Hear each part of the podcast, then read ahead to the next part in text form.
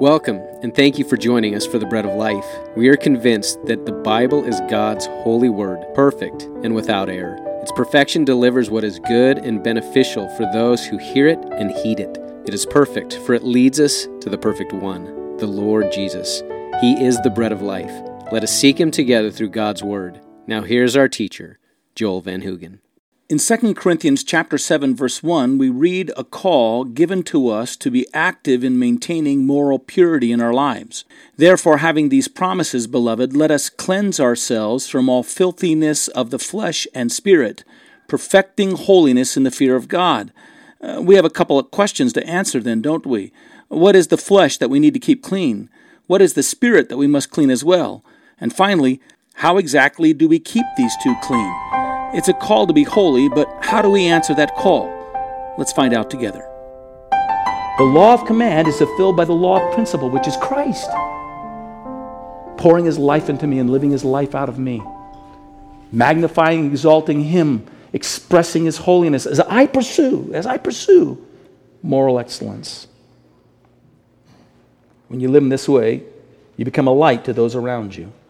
Now, in this endeavor to live a holy and moral life of excellence, a life that expresses the moral glory of God dwelling within us, we have to go forward by repeating the steps that God took us through when we began our Christian life. Let's make this our third point and last point. We are to carry out this endeavor after holiness by cleansing ourselves of sin. That's how it begins. See what it reads in the middle of verse 1 there, chapter 7? Let us cleanse ourselves from all filthiness of flesh and spirit. Let me, for a moment, just explain to you what the filthiness of flesh is, at least what I think the filthiness of flesh is. Paul's talking about my body, your body. And your body houses your soul, which is the non material part of you. Here's what I think are the three functions or main functions that your body provides you. You, you know, by the way, you, you are more than just your body. Whether you know it or not, you've thought this on multiple occasions. When you were a little child, you thought things like, I'm so happy that I was born in America. I think you probably thought that. At least that's what people used to think. Now we apologize for that, but we used to think, I'm so glad I was born in the United States. You know, when we were growing up, our parents said, Eat your food. Think of all the starving kids in China. And we thought, Well, I don't want to live in China. I want to live here where I have to eat this food even though I don't like it. And I'm so glad you've thought I was born in America. I'm so glad I have the parents that I have. And you know what you were thinking? You were thinking actually that your life and you, the you that you are, was something more than just your flesh and your bone and your nationality and your geography and this material part of you. And it's true, that's the immaterial part of you. You had an understanding to think that way before anybody like me pointed it out to you that you have an immaterial part of yourself. But there's this physical part of yourself. And this physical part of yourself has basically three functions. And maybe more than this, you can expand on it for me. But it feeds us. We eat and drink with it. We sustain our earthly existence with this body. It reproduces us. We use our bodies to propagate ourselves and perpetuate more and more of us on the earth. And this body also is awakened to protect us from whatever might threaten our existence. So it feeds us, it reproduces us, and it protects us. And these are legitimate expressions of our body, but it's in these legitimate areas that the defilement of sin comes upon our flesh. We sin in the excesses of what we eat and drink. It's gluttony and drunkenness and addictions, and that's a sin of this impulse, this legitimate impulse that God gives us, and it becomes a defilement in our flesh. We also come into the defilement of sexual sins as we use our bodies in ways that are impure. And then we also sin because we protect and assert ourselves when anything seems to interfere with what we think will bring us pleasure and security react to those or anyone who seems to somehow encroach upon what I think I want for my good, for the satisfaction of what I want to consume, and the satisfaction of what I want to express. As a result, our bodies become defiled and they pick up the defilement of that sin.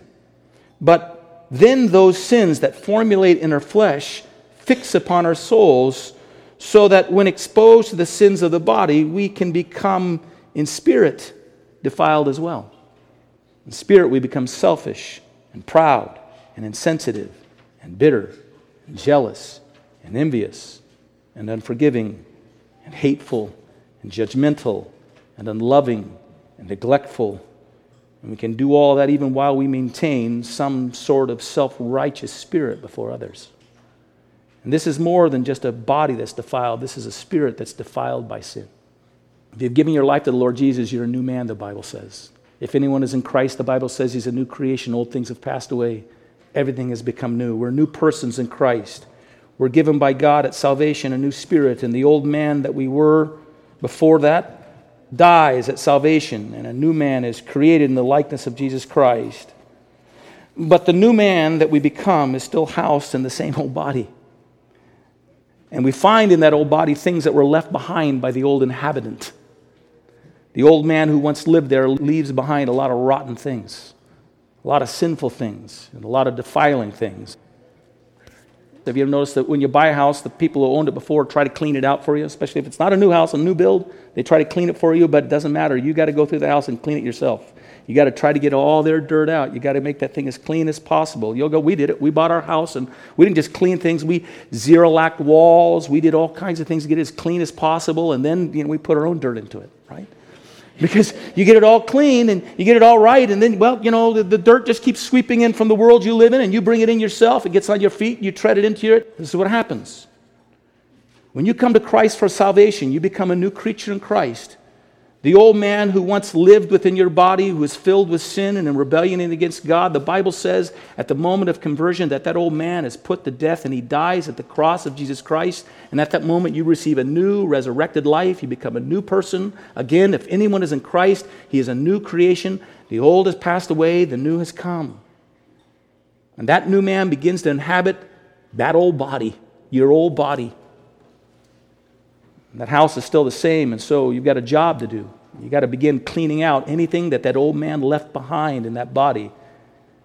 You don't want it to begin to defile you, your life and your spirit.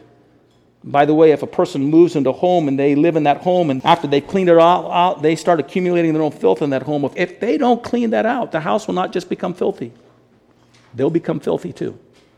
They'll just live in the squalor if they don't keep it clean on a regular basis. I come into this new creation through Jesus Christ, living in this old body, and I have to clean it out and I have to take those old things out. But then, having cleaned them out, I've got to keep it clean still because the dust of this world will continue to sweep into it. And my job is to sweep it out. And if I don't, this body will just get filthier and filthier and filthier. And not only that, my spirit will become defiled as well. So you got to keep it clean. That's one of your jobs in pursuing a pure and holy life. So, how do you keep it clean? How do you keep it clean?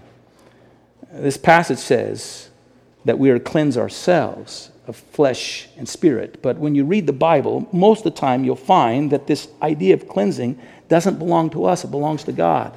God is the one who cleanses us, God is the one who washes us. And so it would seem to me that our text is not suggesting that I can wash away my own sins. Instead, it's calling upon me to repeat the acts that made it possible for God to make me clean in the first place. Remember, my first act was to awaken to my need, and it was to repent, and was to believe in Jesus. John puts it this way in 1 John 1 9. He says this to the believer If we confess our sins, God is faithful and just to forgive us our sins and cleanse us of all unrighteousness.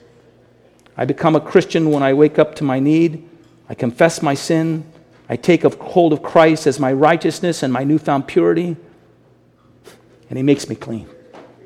And then I continue to follow Him and live in Him, and He transforms my life. And I begin to pursue holiness in the same way in which I initially came to Him. I, I read my Bible. As I read my Bible, the Spirit begins to speak through me.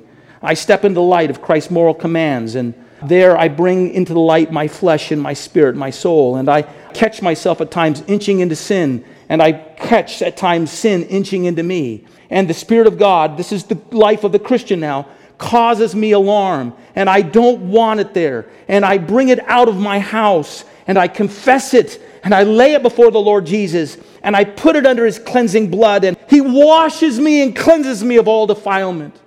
It's a part of my endeavor to be holy. And from there, at that moment, I claim the Lord Jesus to give me His righteousness again and renew his life and his power within me and to live out that moral excellence of his righteous life from me. I take him to turn me away from my self orientation and direct me instead to live in mercy towards others. I take him to turn me from those places where I have brought into my life defiling attitudes and to renew me by pouring into me his own pure heart and his own pure desires. I take him to reorder my self asserting, my self protecting, my self disrupting life by his grace and to work in me his life of peace and wholeness in order that I might make peace with others by living a life like Jesus of self sacrifice and self giving. And that's holiness. That's holiness.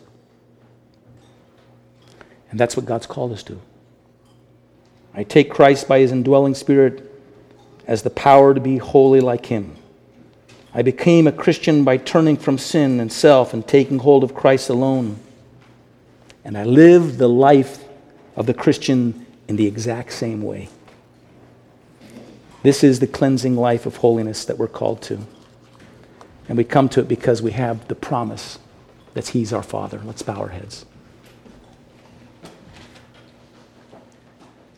Oh, how precious and wonderful to think that by faith in your Son, Jesus Christ, you have vanquished my poverty and you've enriched me with your own righteousness. And in that moment, you came and dwelt within me, and I have you as a certain possession. And you came never to leave me again. You've covenanted yourself to me, and I am yours forever. You've given me the name of your Son You've given us the name of sons and daughters, and you, O oh God, are our Father, and we are the apple of your eye. This is our possession by faith in Jesus Christ. And in this possession, we boldly want to go forward to a world that needs to know you. We know that men are being consumed in their lost state, and they're drifting from you, and they're facing your judgment. And the problem is not simply that they're victims of sin. The problem, O oh God, is that oftentimes they're exultant and they're committed in their rebellion. They're committed to themselves and not to you. And what they need is the gentle, strong arm of those who find the moral excellency of Jesus Christ living within them, who are unmoved against the shifting tides of whatever's popular around us and whatever's accepted and not accepted. The moral ground of an absolute God who has transformed us by his mercy and his grace, and live out that holiness and gentle assurance. Live it before others unfailingly, calling them to the transforming life that can be theirs through Jesus Christ alone. Lord Jesus, Ones I love need this, need this. There are some this morning that need it too. Oh, by your power, help us to be a light shining it out to others by what we say and by how we live. We ask in Jesus' precious and holy name.